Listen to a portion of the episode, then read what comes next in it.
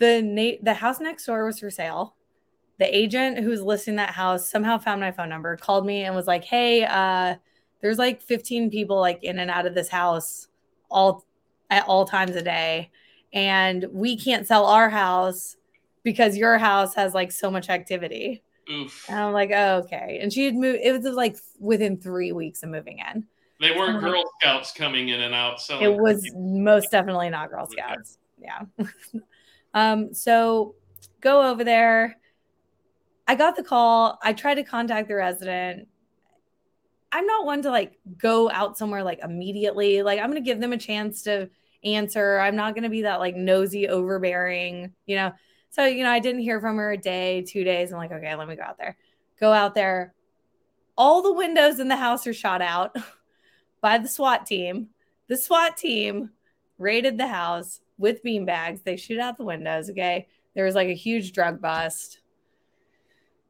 Lots of people were arrested. I evicted someone who was in prison because clearly, like, I still have to go through an eviction. She's in jail. Um, I look back, you know, it's like a lot to deal with. It was a huge insurance claim. The place was trashed. Like, obviously, we didn't have windows anymore. It rained inside. It was like a whole thing. And um, we we get through it.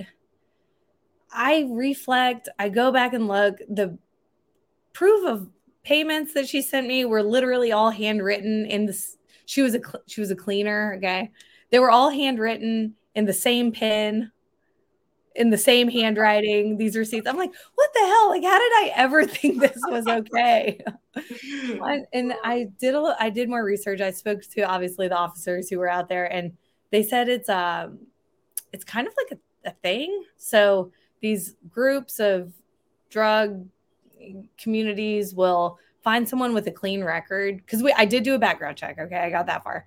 They'll find someone with a clean record and they'll be the one to put in the application.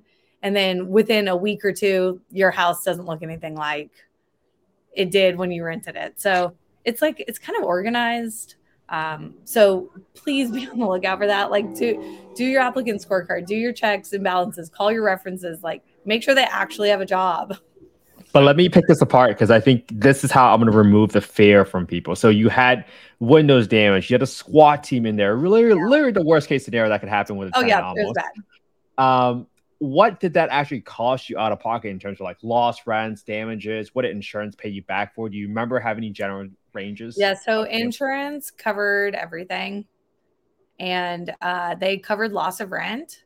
They also covered. Uh, they didn't cover the eviction, of course. They, I, I ended up coming out pretty much break even. Okay, welcome to another episode of Affordable Housing and Real Estate Investing. Today we got the BRRRR Queen of Ohio, Jessie Lang. I know. Might as well, might as well take the whole whole state, right? Love it. Uh, I got my guest co-host Dane Conley. Dane, welcome back to the show, man. Always fun having you around, dude. Thanks for having me again, brother. Appreciate it. I love doing these, and I'm uh, this. Uh, I'm really looking forward to talking to Jessie. This will be the second time I get the the honor of of chatting with her and uh, yeah i'm looking forward to rolling it out and i mean as as you were just telling Jessie, we we've got a few canned questions but i'm sure we'll steer off course very rapidly and i'll be distracted and probably be talking about r&b or something like that uh, 10 minutes into it but, uh, I know I know we're going to learn a lot from Jessie. I learned a lot from her in the 45 minutes or so that we had coffee a couple weeks ago, and uh, I'm really really I look forward to all of our guests, but I'm really looking forward to this because I just got started, as you know, in the residential side. Yes, um, congratulations! I'm, I, yeah, I'm excited. It's it's fun. It, it, it fuels my creative side. Um, mm-hmm you know, multifamily is is where I got started, obviously, but uh, that's a really tough uh, area right now. Not a lot of deals, and the ones that are out there are are mm-hmm. not great. And so I just got excited about residential, wanted to stay in real estate, wanted to stay active and be, I need to be creative, as you know, Kent, all the time. And uh, you know, had done a lot of reading and learning, and uh, my general contractor had said, you need to reach out to Ooh. Jessie Lang. She's the BRRRR Queen of Columbus. And I said, All right, sounds good. Let's do it. the house on the other side of my house that you guys are working on, uh, it just went up for wholesale. Wow. which, which, street? On Atcheson. Yes, I yeah. know. So I that whole gonna, strip. Yeah. Yeah. It's yeah. so your house, if I have this correct, there's your house, that house that's for sale, and then my general contractors is, is on the yeah. other side. I was gonna buy. I was actually there. It's open house today. I was gonna go through it today, oh, but okay. I had knee surgery and I, I'm on the just. Yeah. I'm playing hurt today. Columbus is changing. Yeah, I love it. Well, I Dana's talked so many good things about you, Jessie, from that one conversation, and you have clearly made an impact. So let's just get let's just get to know you a little yeah. bit about Jessie. Like, yeah, tell yeah. us a little bit about your background and how'd you get started investing? Yeah. So I have a, you know, a story that kind of a lot of people could relate to is I was an accidental landlord. you probably hear that a lot. Um, I was bought a house, a condo actually in Austin, Texas, born and raised there. And I thought that I would be there for years to come. Um, didn't work out that way. Kind of, you know, life has different ways of, of working out and throwing you some curveballs. So I actually ended up in the span of two weeks. I was living there with a roommate and a partner to fully moved out with four college guys renting. No, yeah, four, four. It was a three bedroom, so it was it was bold. this is a TV show, wasn't this on NBC? Is this? it, yeah, it was bold. Um, I took a chance, but I had I literally was making everything up as I went. I had not a clue what I was doing. And I always joke that those four boys could have completely started or stopped my career before it even got started. If they were, you know, terrible, hard to work with, whatever, they ended up being fantastic. So um, I give them a lot of credit for like helping me kind of get started. But at that time, I was saving up a bunch of money. So when I was moving out, um, I ended up buying another house about the year after and did the same things. I had one long term rental, and then I had uh, some roommates at my the house I lived in as well. Next year, fast forward, did that again. So this is we're up to 2015, 2016 at this point, all still in Austin. Um, and I was like, okay, like this is pretty cool. Like all my bills are covered, and I no tragedies have happened. You know, had little headaches here and there, but I'm like, oh yeah, like real estate's pretty cool, right? so um, never really at that point like thought of it as a career. I just I, my bills were paid and I was happy. So instead of taking it serious, 2016, I quit my job, quit everything, and I went to go travel the world for a year. Uh, it was, in, yeah. As as as one does, you know. As one does you know what? When you have some rental properties, like you have that luxury a little bit. And I had saved a lot of money, right? Because I wasn't, I had zero bills. Like all of my bills were covered by my residents. So it was like, yeah, it was pretty sweet. And I was like, okay, like what can I go do? So I went to go travel for a year. And um, on that year, I actually ended up meeting my wife. So we had, I, so where, where, uh, oh, hold on. Oh, oh yeah. Where, where did you Where did you meet her? Give us a, a quick uh, snapshot. Yeah, so it's um technically in Uruguay. Te- okay. I mean, so we both signed up for a program. It's called Remote Year, and the idea is you have remote jobs, and it's a big group. We had seventy five people, and we lived in twelve countries for one month each. And this was yeah, it was across oh. the whole world. So, I mean, obviously, we have lifelong friends and these shared experiences, and um, it was a unique beginning year to a relationship. You don't you don't get that a lot. So, she yeah. committed. I always joke she committed to me before she even met my dog. you know, so um, so I went to go travel, and then we both knew we didn't want to i didn't want to go back to austin. It became a hard place to live cost of living just so many people moving there. So we were kind of looking around and i actually got a job at uh, brewdog. So brewdog the brewery i was a project manager brought me to columbus. And that's when i really started taking real estate more seriously because columbus and austin are so so similar in you know capital city blue dot red state um, university town, similar populations, like there it just goes on and on. But Columbus feels about 10 years behind Austin in terms of development. So I'm like, okay, well, these like I saw what happened in Austin. Like I'm not gonna miss this again. Wow. Like, yeah. So I was at Brewdog a year and a half, but that whole time I was going to meetups, networking, like networking has been absolutely just key in my success in the city. So um networking and then I kind of I there was a moment at, at work that I was just like, I can't really do this anymore. And it was kind of like a jump into the deep end, right? Um, so I sold one of the Austin houses so I could have some capital to actually get started. And then this was like 2017 at this point, and I'm wholesaling everything. If I can get it in contract, I have no cash really. Like I'm I'm wholesaling it. So I wholesale pretty much exclusively until about 2018, 2019. And I started buying, I, you know, I knew long term was the way I wanted to go, but I just I didn't really have the money to do it. So I um I had saved up enough by that point, started with putting 20% down. I really was buying the wrong way. So it was just taking forever. Um, even with wholesale in- income, with everything that I was doing, it was still was taking four, five, six months to be able to buy the next one. And I was like, okay, this like this isn't fast enough to meet my goals and all this. So um, I did a lot of research, and a, a mentor at the time actually introduced me to the BRRRR method. So we'll go we'll go over it, you know, for everyone. But essentially, I'm able to buy a house with other people's money, and then I'm able to renovate it, and then pull all of that money out, pay off my lender, maybe even get some money for myself, and then do it again.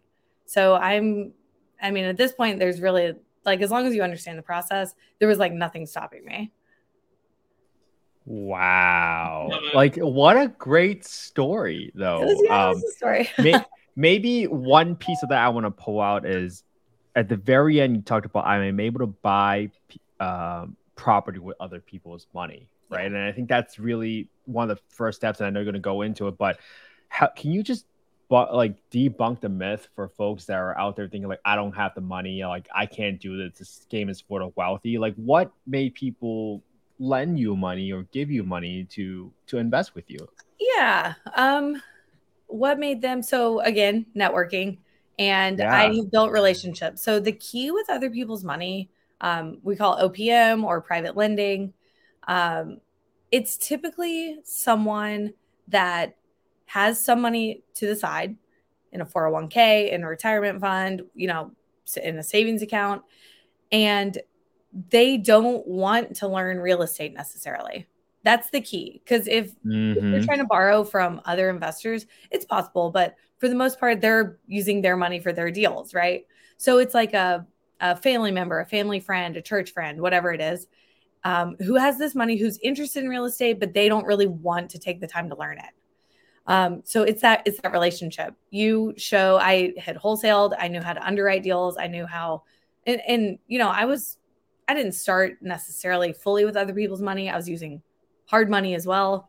Mm-hmm. So you just you just need to show that you understand the process, that their money's in good hands. Um, a big key for us raising private money has been social media. Like I always say, if people don't know what you're doing, they can't participate.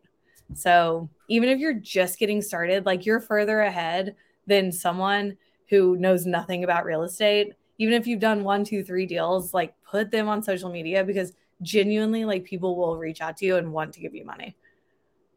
I can attest to that. And Kent, yeah. uh, I know you were probably going to make a smart aleck comment to me, Kent. Uh, Kent calls me, you know, basically, I'm basically an old man. I just got on Facebook, whatever, a few months ago, but I've closed two uh, single families since then, and I just did a little blast uh, post on Facebook for each one yeah. of them. And I have a guy now that has multi seven figures that that I've known, um, but yep. he saw that and he goes, "Okay, I've been teetering on the edge of for the last decade of getting into real estate, not getting into real estate."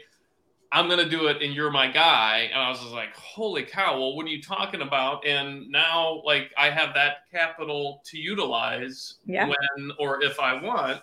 um, to buy a house right next to, to, to yours. So yeah, go buy go buy it. so if you don't mind, I'm going to kind of get ahead of, of things here a little bit. We'll talk about the BRRRR method and what all that entails. But for, in that example, uh, somebody has you, you have a colleague or a friend uh, that has money that they can invest. How do you, if you don't mind, how do you structure that, and what does that look like for you, for them? Yeah, short term, long term, everything. If you don't yeah, mind, so great. great.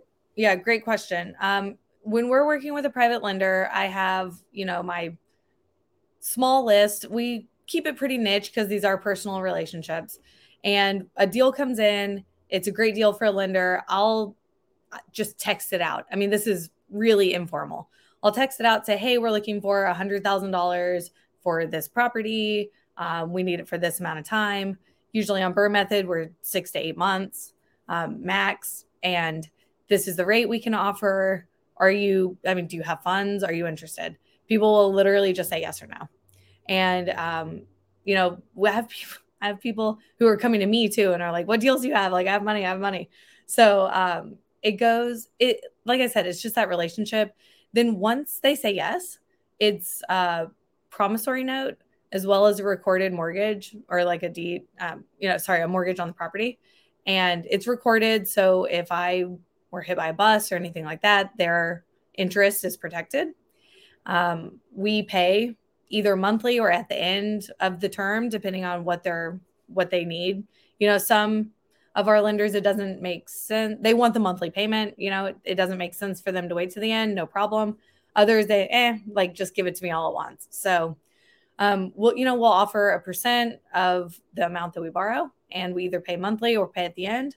At the time that we refinance the house into a long-term traditional bank loan and then that that uh, private lender, the, that friend, let's say, are they then out once you cash out refi? They're made whole yep. plus their interest, and then then they're out until the next deal. Correct. Yep. So we have all the documentation. We just pay them back exactly to those specifications. It runs through the title company.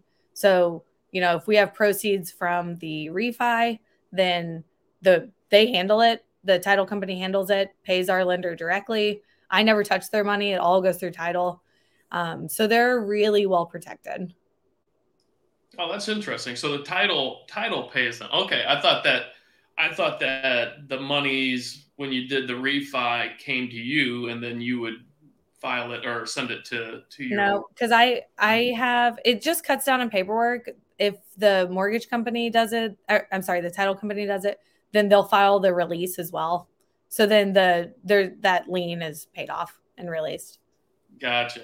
Yeah, so I just they do all of it for me. It's really nice. Do you have an attorney that sets up all of that paperwork for you, or set it up initially for you? Set up um, initially. I have it. I'm like kind of a tech nerd a little bit, so I have it like templated, and I just am like, what percent interest? What's your name? Like, do do do. I push a little button and it all spits out. It's pretty sure. good. Yeah. yeah. yeah lawyers charge too much for uh 250 every time. I'm like i can fill in some blanks okay guys? Yeah yeah minimum 250 i yeah. get it. yeah. So uh we talked about uh, you being the BRRRR queen and the BRRRR method. For those uh listeners that don't know what BRRRR means yeah. spell it out and um maybe then go into to detail if you don't mind you know go into detail of you know, a, a, recent or a favorite um, property case scenario that you've had and how it worked out good or or bad you know like like Kev said we we we enjoy the the bad stories also because oh god. where should human. i start? Um okay so i think you guys when you upload this you'll be able to share that handout i sent over? Awesome. Yes. Um so i'll put it in the show notes and everything. Yep. Yeah yeah so listeners if you guys want to like look at the handout that um, is attached. We have a really good kind of overview of BRRRR and then also some examples like with numbers. So I'll just kind of go through that so you can follow along. So basically, what is the BRRRR method? Uh, it's a real estate investment approach that involves flipping a distressed property. So we're buying under market value. Okay, that's key. We are um, renovating it, renting it out, and then getting a cash out refi to um, fund further investments. Okay. So it's buy, rehab, rent, refi, repeat. B R R R R. I should have brought my daughter in, uh, Jessie. One of my properties I took her to. She was not impressed because it had not been renovated yet. yeah. She says, Daddy, I would not live here. But the whole drive there, I was teaching her what I was doing and why and the BRRRR method. And on the way home, I quizzed her. I go, What does BRRRR stand for? And she froze. I should have. How old is she? If she could have answered it for you. Oh, how funny. How old is she? uh, 12 going on 38. Great time to start. Great time to start. Get her in there. Absolutely. She can be my cleaning crew. That's awesome. Um, okay, so so the idea is that we're buying a property under market value because it needs a lot of work, right? So often you're finding these from wholesalers, or if you're doing your own direct to seller marketing, um, or like honestly, we're buying quite a bit off the MLS right now. So I don't want to maybe tell my secret, but there's BRRRR deals on the MLS where we have Yeah. one in contract as we speak. So um, you buy it under market and you do the renovations.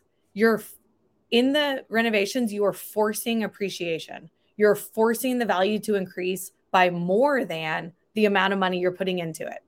That's key. It's got to be by more than what you're putting into it. And then you're you have a at this point a market, you know, it's beautiful. It's meets all of the comps. It's right at market value and you put a market value renter in as well. And so um, I know this is all affordable housing focused.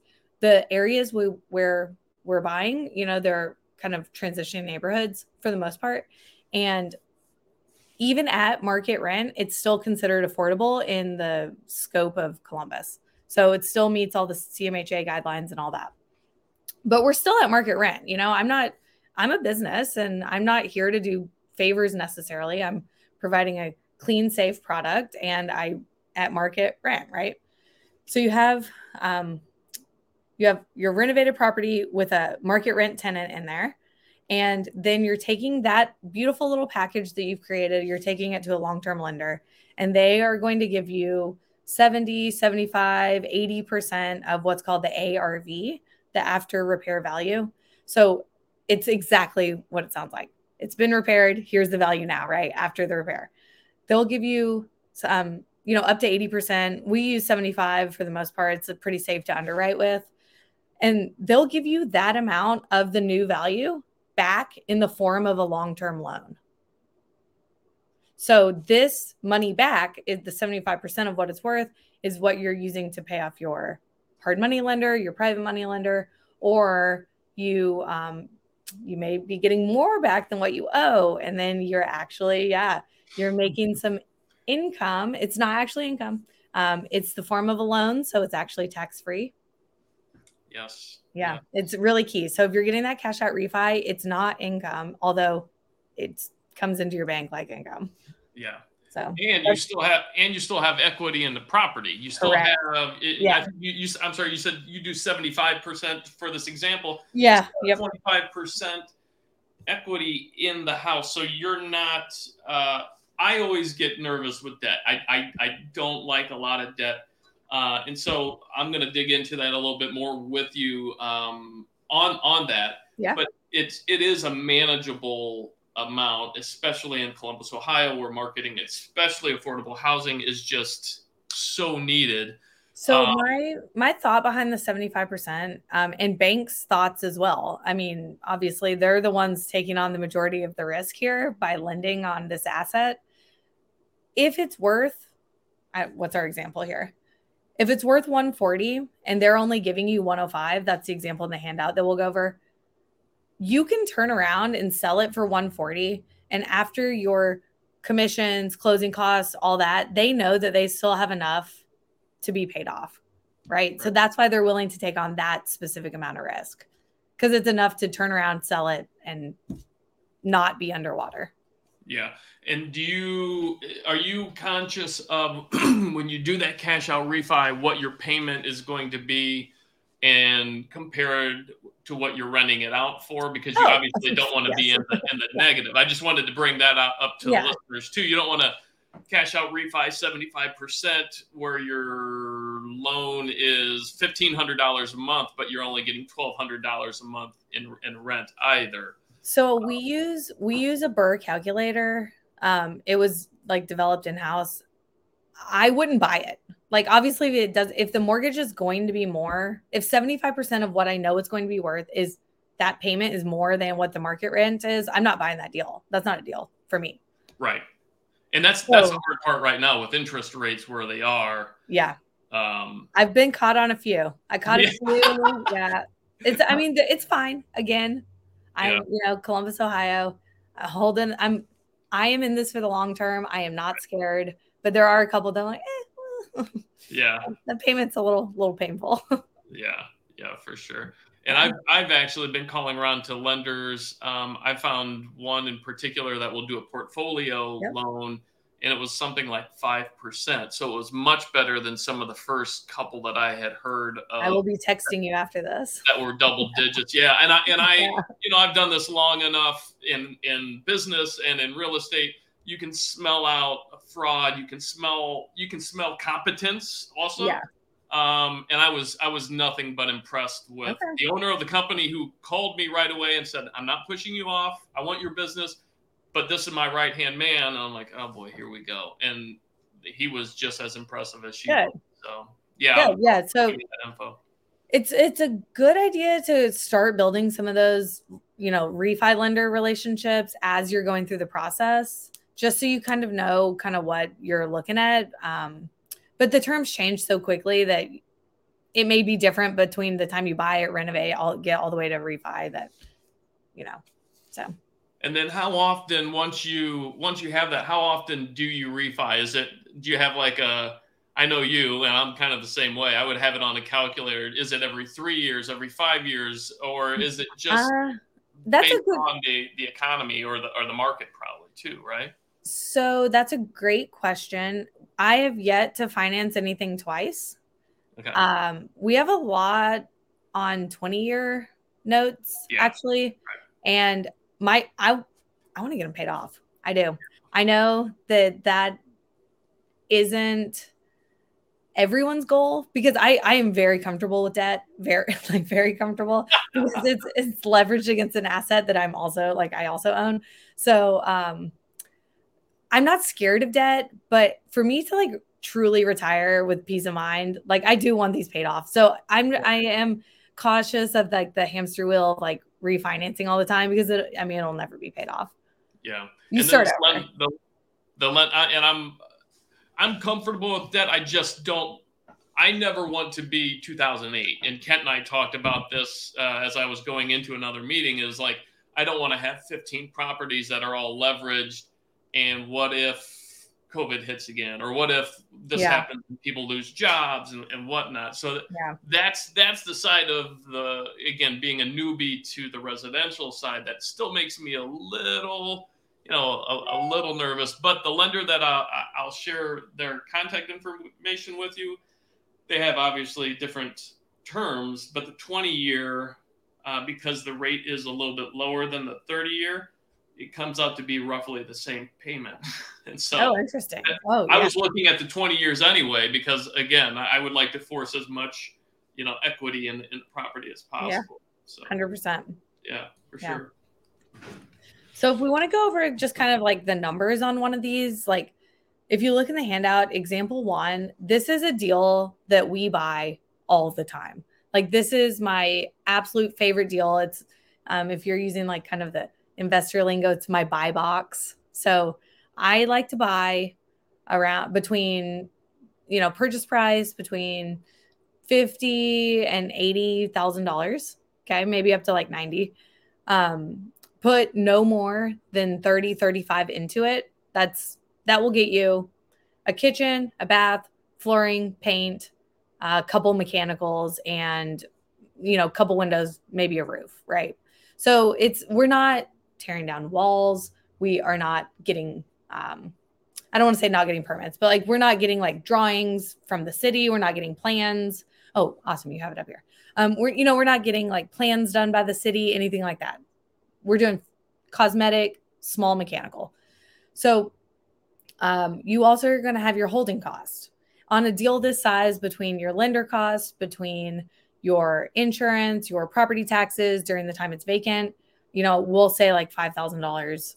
It's, These are obviously round numbers. So between my purchase of 75, my renovation of 25 and my 5,000 holding, I'm all in at 105k. I have now I bought it at 75 by doing these renovations. I've now forced the value up to 140, 140,000 and the loan to value LTV is what the bank will give you. They will loan you blank percent of the value, right? So it's a ratio. So they'll give you 75% of 140. Look at this. In this case, it is exactly $105,000. Isn't that convenient? It's almost like you planned that. It's almost like But this is this is a deal that I buy 2 3 times a month, honestly and I think this is where I want to call off folks. Like this is the the power of real estate and the power of what the BRRRR method can do for you. Yes. You are taking the same cash and using it over and over, over instead and over. of playing that rat race that you were talking about, where you're buying it and you got to save 20% for the down payment. You got to save another 20% down. You'll never get out of the rat. You'll race. never. This yeah. is the hack. You have to pay attention to what Jessie is saying. Yeah. Um, and but for those all, of you, well real quick for those of you in you know higher cost of living markets look at example two. It's the exact same thing with just higher numbers mm-hmm. right? So the ratios are all the same. The process is the same. Because you may be thinking oh i $75,000 for a house like I could never find that. Oh, uh, not in my market. It's like it's like you can do the same concept with bigger numbers do and they, I love that, Jessie. In, do they have those in San Diego, Kent? Seventy-five thousand dollar homes. Yeah, just like three more zeros after. yeah, um, exactly right. Um, Jessie, so I know we just went through that example, and sometimes like it's so easy to just walk through numbers on a spreadsheet, but some of the biggest questions I get from folks, it, I even had these questions when I was first started. Was like, how do you estimate rehab costs? And mm everyone always says it depends instead of giving me at least just some sort of direction, you know, because yeah. for newbies, fear is a real thing. And when you have no semblance of what a fair rehab looks like, you get too scared and you don't do anything. So, oh, real interested to hearing what you know about rehab costs and how you approach um, so, estimating those are expenses. Yeah, yeah, no, great question because it's one of the five key components of this process. Like, if you get that wrong, if you plan for 25,000 and it's 50, I mean, your BRRRR is just out the window, right? So getting your rehab estimates right is like key to success here. Um, we do two methods. So first, I'm sure, you know, you guys obviously know the 1% rule. So the 1% rule basically states that the rent every month should be 1% of 1% or more of the total amount of money you have into the deal. So if you're in it for a hundred, rent should be a thousand. Uh, sorry, if you're in it for a hundred thousand, rent should be one thousand, which is one percent. Okay, that's just it's a heuristic. It's a rule of thumb. That is, I would never buy a deal solely based on that. But that one percent rule of thumb tells me is it a deal I want to look further into, right? So I can know very quickly, like, could this be a deal? At that point, I get my contractor through every single house that we consider buying, every house. They give me a written scope, um, same day, next day. So I'm still competitive in my cash offer. You know, they're not like, hey, give me a week. Of course, the deal will be gone. So they understand the value of getting me that quote very quickly. They get it. And if something was missed, that's their quote, you know? Like if it's something that was inside of a wall, we didn't know about it, that's different. That's a change order. But um, you know, if they miscounted the windows, they I, that we're getting all new windows. Thank you for the free window. and this is why you go networking, right, Jessie? Yeah. You have to meet these contractors. Yes. And sometimes people are like, well, I'm super new and the contractors are part take advantage of me. What do you say to that? Like, how did you get the contractors to confide in you, to be on your team, and yeah. to be your advocate and give you those numbers? Any sort of tricks or tips that you can give to the listeners that are 100%. So, um, also in the handout, there's like a bunch of tips on like building your team. And one of those key team members, there's a whole long list there, but your contractor and your handyman, they're like, I mean, they're my best friends, like honestly. Um, so what we do to find them is networking. I will say it time and time and time again. Get out there, join your real estate associations, get um, active on social media. The way I met Dane actually is I um, I woke up this this year on New Year's Day, and I just had this epiphany because I was like, how am I going to meet more people this year? Like, you know, it's resolution time and all this.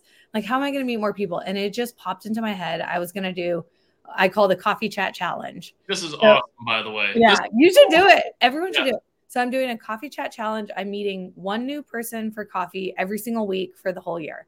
So it's 52 new one-on-one connections with nothing to buy or sell, anything like that. Just genuinely trying to get to meet people. Um, like Dane and I talked about like so many things off topic, not even real estate. I still like texting him for questions about like dietary stuff, and I'm yeah. like, it's like I just wanted to like meet more people. So your real estate associations, social media, create your own challenge. Like, I mean, I put this out. The amount of people that wanted to meet up was like, uh, I mean, wild. It's like book like months. I made a Calendly and just sent it out. It's like months in advance. So, um, networking, and then once you find someone really trustworthy, ask who they use. You know, what if you're just blasting it out on social media, you're probably going to get a bunch of like riffraff.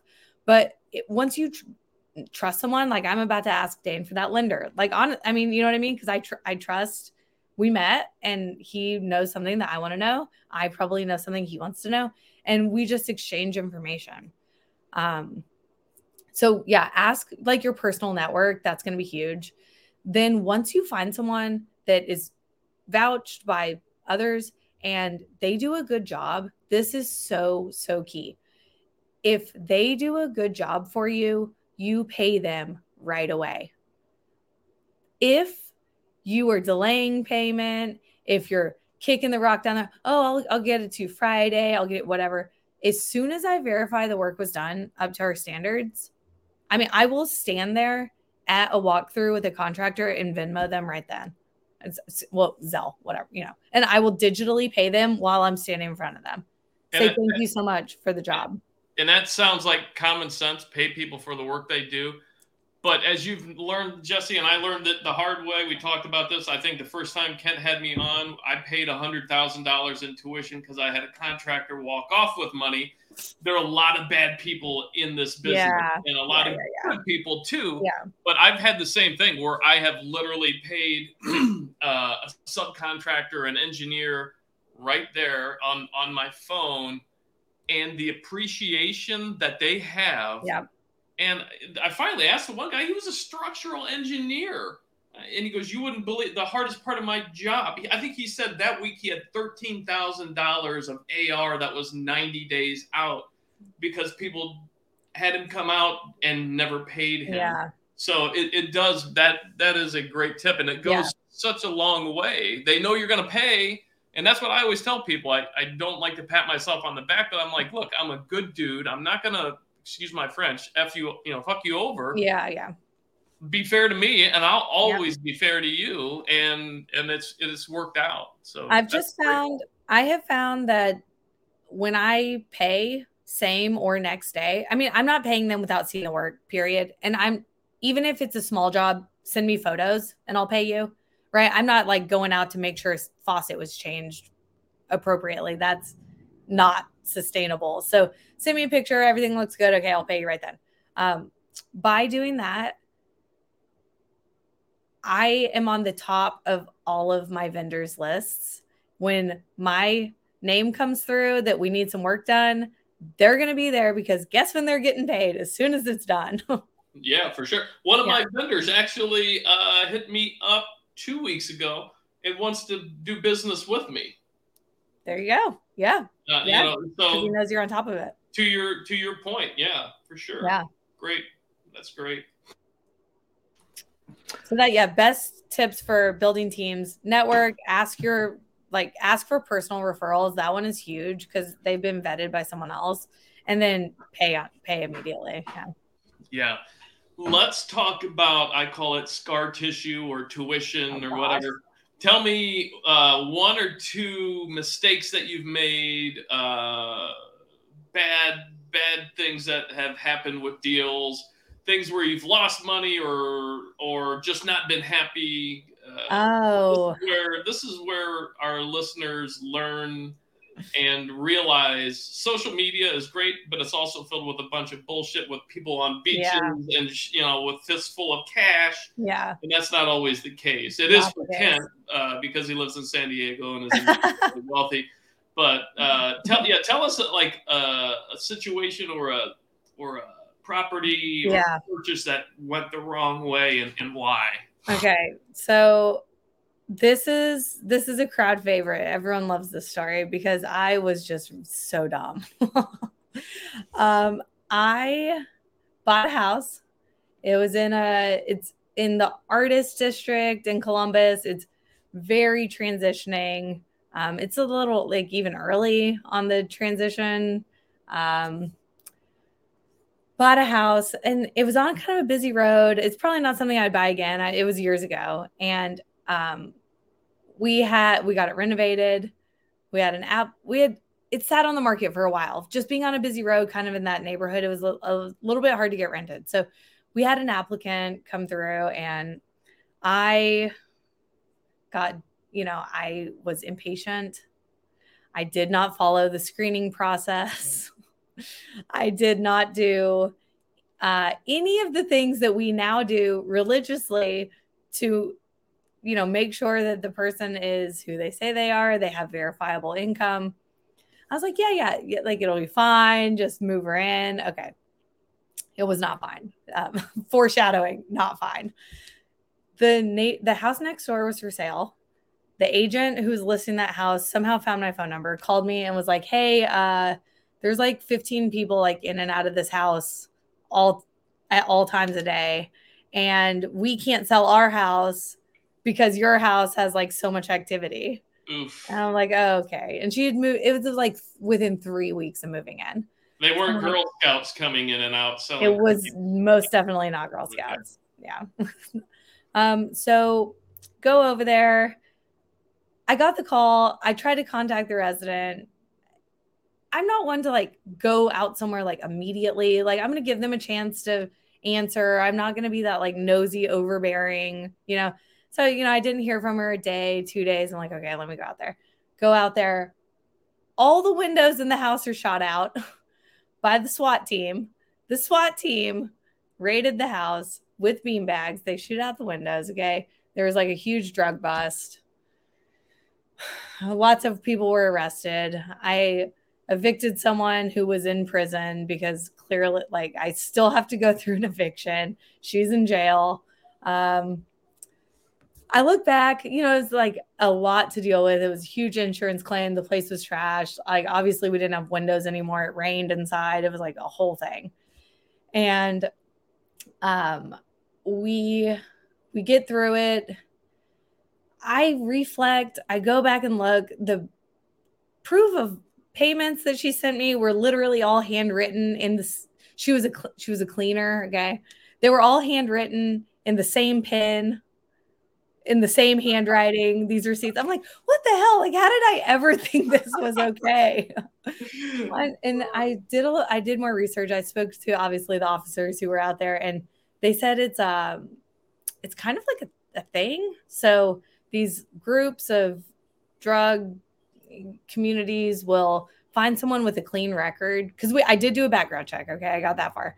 They'll find someone with a clean record and they'll be the one to put in the application and then within a week or two your house doesn't look anything like it did when you rented it so it's like it's kind of organized um, so please be on the lookout for that like to do your applicant scorecard do your checks and balances call your references like make sure they actually have a job but let me pick this apart because I think this is how I'm going to remove the fear from people. So you had windows damage, you had a SWAT team in there, really, yeah. literally the worst case scenario that could happen with a oh yeah, almost. it was bad. Um, what did that actually cost you out of pocket in terms of like lost rents, damages? What did insurance pay you back for? Do you remember having any general ranges? Yeah, so insurance covered everything, and uh, they covered loss of rent.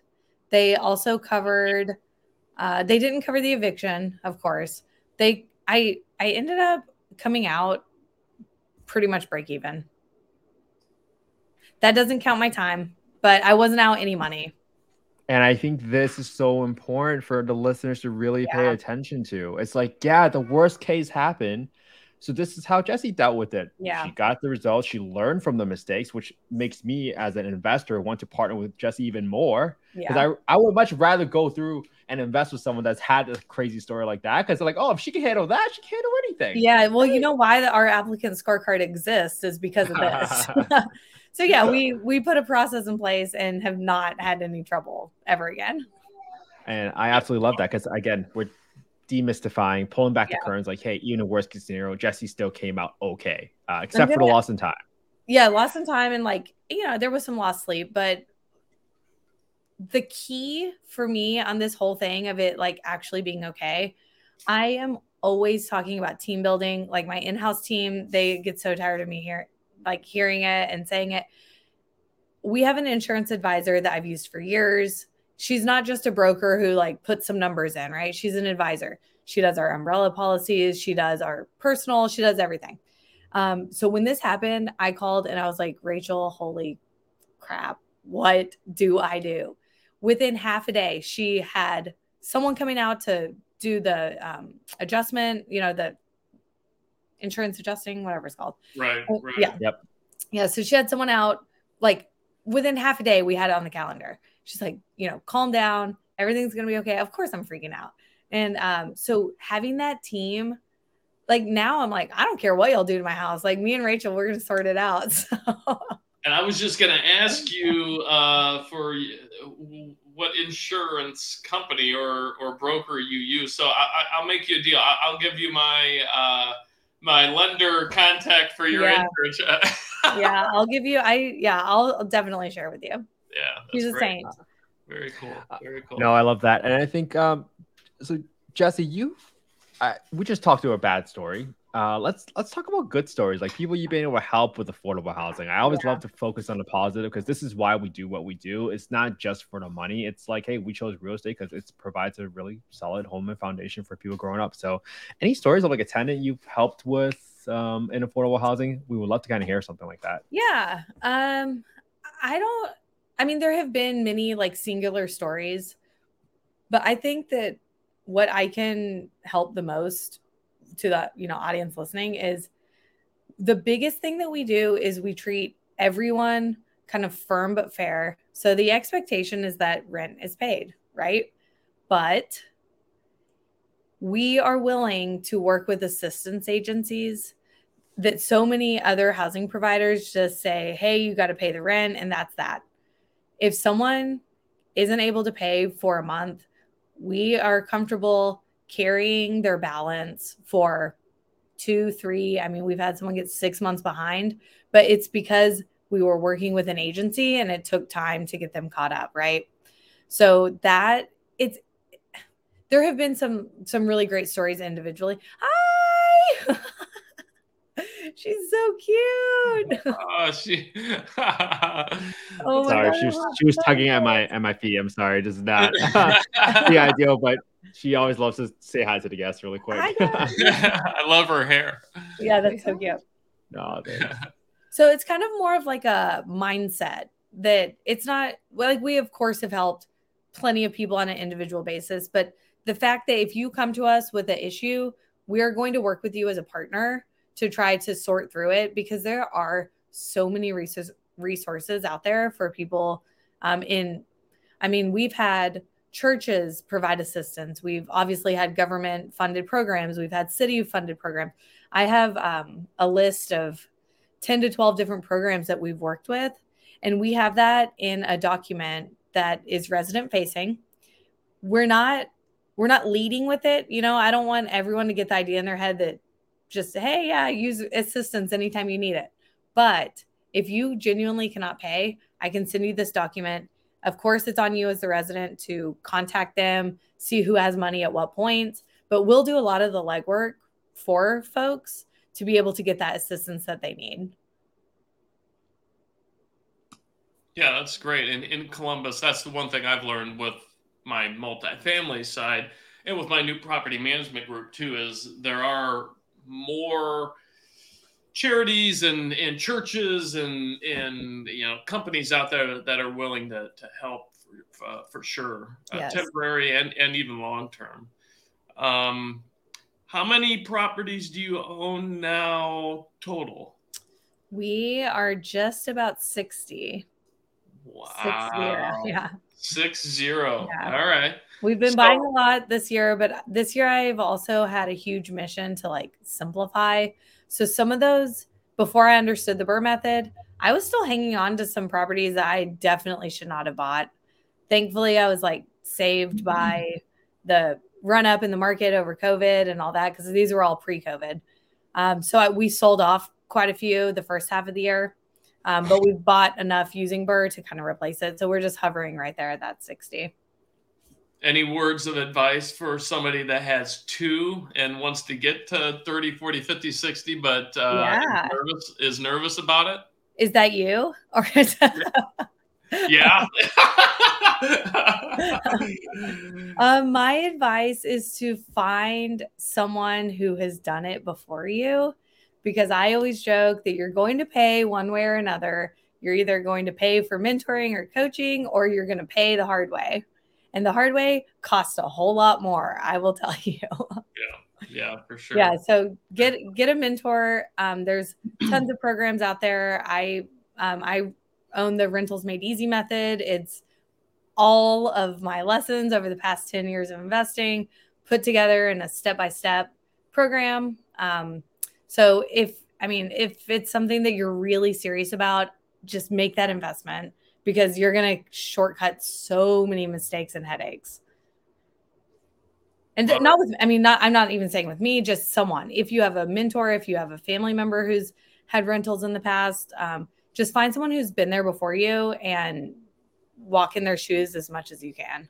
Well, along those notes, uh, I was gonna plug this for you anyway, but Yeah. over your right ear, there's a sign, uh, unlocked. There you go. That, that right. yeah. Why don't you tell? Uh, so I know, uh, and, and I know enough just about this to be dangerous. I know you started this last week, I think, or two. weeks. no, no, no, no. Well, We've you been started working- promoting it from what I've seen. Yeah, so we have been building. Well, I've been building this for 10 years, but it's just been in my head and for myself. Uh, about a year ago, we put everything into a formalized uh, program. It's so the you guys should all join our Facebook group. It's this same logo, unlocked. Um, it's learn to buy and manage rental properties. Free Facebook group. Honestly, no strings attached. Tons of free content in there. And then if you did want to take it to the next level, that's the the course is the rentals made easy method. And I've been working on that, like formalizing it about a year. We just went a little bit um little heavier on marketing in the past just past couple weeks or months. Yeah. Okay. Yeah. And, and your marketing's been great, obviously. you. Yeah. Uh, it's very, very informative, but also beautiful. It catches your eye. Yeah, thanks. Uh, so We put a lot of work into it. My wife is a graphic designer.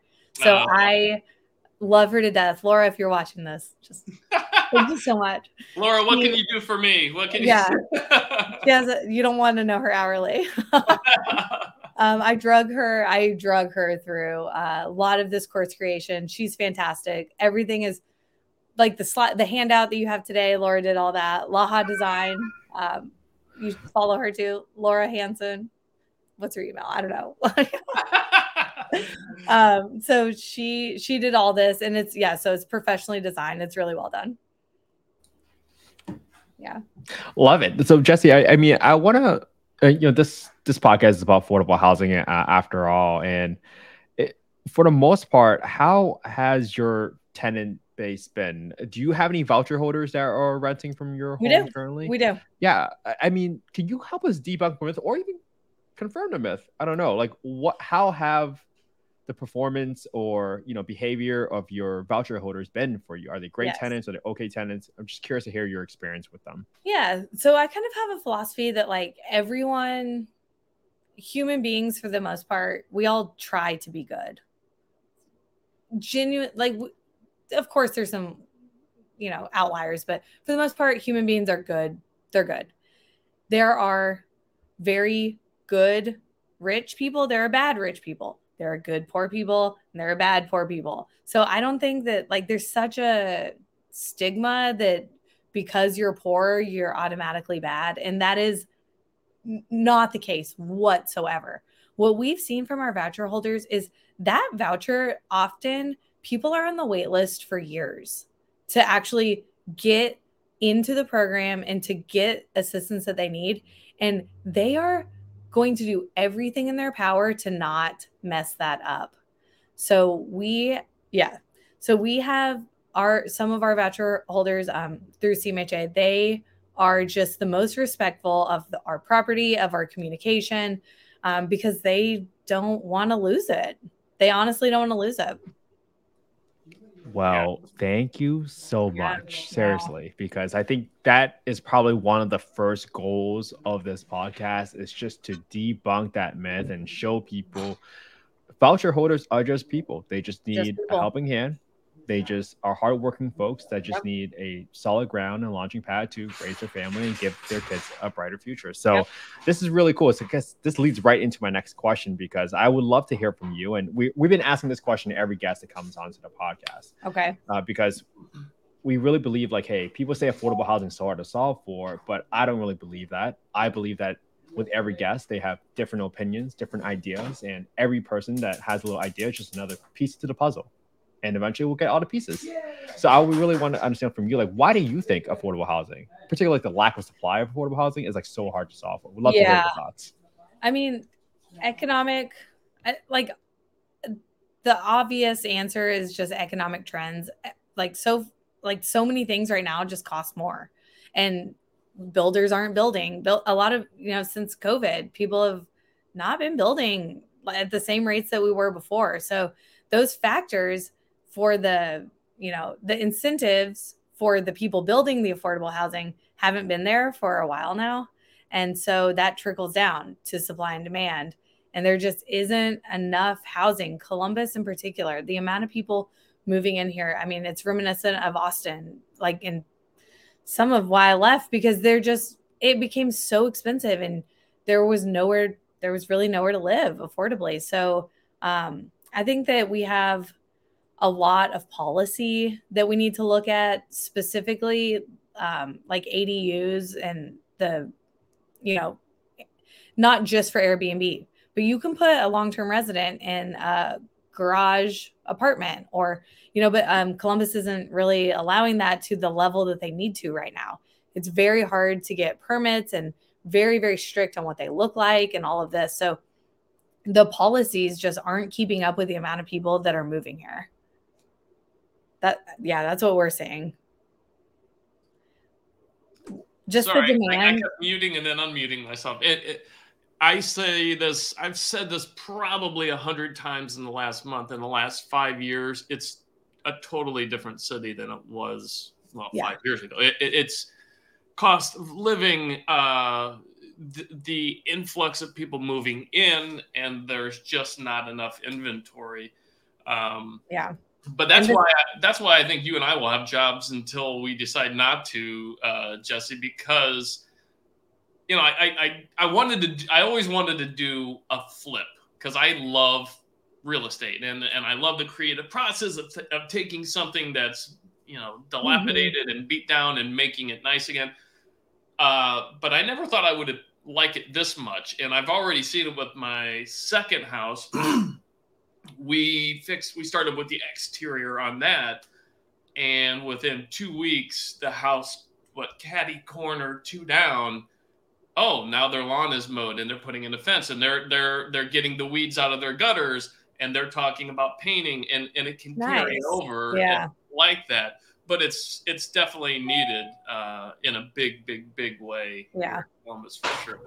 For sure. Yeah there will always be a need. I don't I mean, so hard to solve for. Like, I mean, Kent, do you do you believe that there is a solution? I I'm not being pessimistic, but if you have more people coming in and no one building affordable housing, like what do we do? Yeah, I think it's a truly a lack of supply issue, policies. I think this is such a big problem that this is really one of the problems that you have to attack from all fronts. And that's why on this podcast, we welcome folks like you who you're not a you're not a small mom and pop landlord, right? You have 60 properties. You're well on your I way. feel, to, I, yeah, it's I was right? for a very long time. I still have that in me for sure. Yeah. And I think this is why it's so important. I think Jessie, I resonate more with someone like you. If I was new, is like, okay, Jessie's 60 properties. I can still see my path towards there in five, 10 years. But so, for some folks out there with 5,000 doors, like I just can't, I just can't even Right. fathom. I can't see the path there yet. And I think this is why this podcast is so cool. And I love having people, folks like you on is because we get to see folks how they're able to succeed as small mom and pop, as a BRRRR queen of Ohio, or as a multifamily construction from the ground up. I think this gives everyone a flavor on, hey, how do you want to help with the problem? Because this is 100%. probably going to be a topic that people are going to talk for for about five to 10 years, at least for the next five to 10 years. So we must also be ahead of the game Yeah. and share our mistakes with folks because with just your story today, Jessie, I'm so confident someone listening today is going to be like, wow, oh, wow, a SWAT team went into my house. and you know what? Jessie said it was going to be all right. And they're going to feel all right. And just No. like that, you would have inspired someone. They're going to join the rentals made easy method. They're going to screen people the right way, and then the SWAT team won't come to your house. Don't worry. no, Jessie, um, seriously, thank you for coming on and and thank you for what you do. Seriously, without folks Yeah. like you provide providing affordable housing, uh, I would have never had the, the home I grew up in. I would never become the man I am today. I would never had the opportunity to start a podcast about affordable housing without people like you kind hearts. that. I seriously, thank you so much. And yeah, of course. where can people get in touch with you? Like, sh- how else can people get in touch with yeah you? Yeah, so the like i am all over this facebook group unlocked um, learn to buy and manage rental properties i'm there we do live streams every tuesday with free content you can chime in ask your questions whatever um, i'm putting out stuff all the time so that's my number one we're on instagram and all that but that's really where you're going to get the most value And what's your Instagram handle? I want to make sure folks can follow you. I don't know it. no I problem. don't, I don't know. I'm telling Jessie. you, I really like. I have an Instagram. It's like the accounts there. Don't just don't go. Go to Facebook. Hey, I, like feel that. You got much you better got to know where to funnel people. You got to know where to funnel people to. Um, okay, well, you help me. Yeah, you. help me with my business. I love it. Well, Jessie, thank you so much for coming on to the show. Dane, as always, thank you for for being a guest co-host here. We love having you both, and hopefully, Jessie, we'll have you back on eventually some point. I think that'd be really yeah. really cool. Absolutely. When you hit 100 units, let's do okay, it. we'll do a little Love it. party. Yeah. Love it. Should be Thanks, next year. Yeah. Yeah.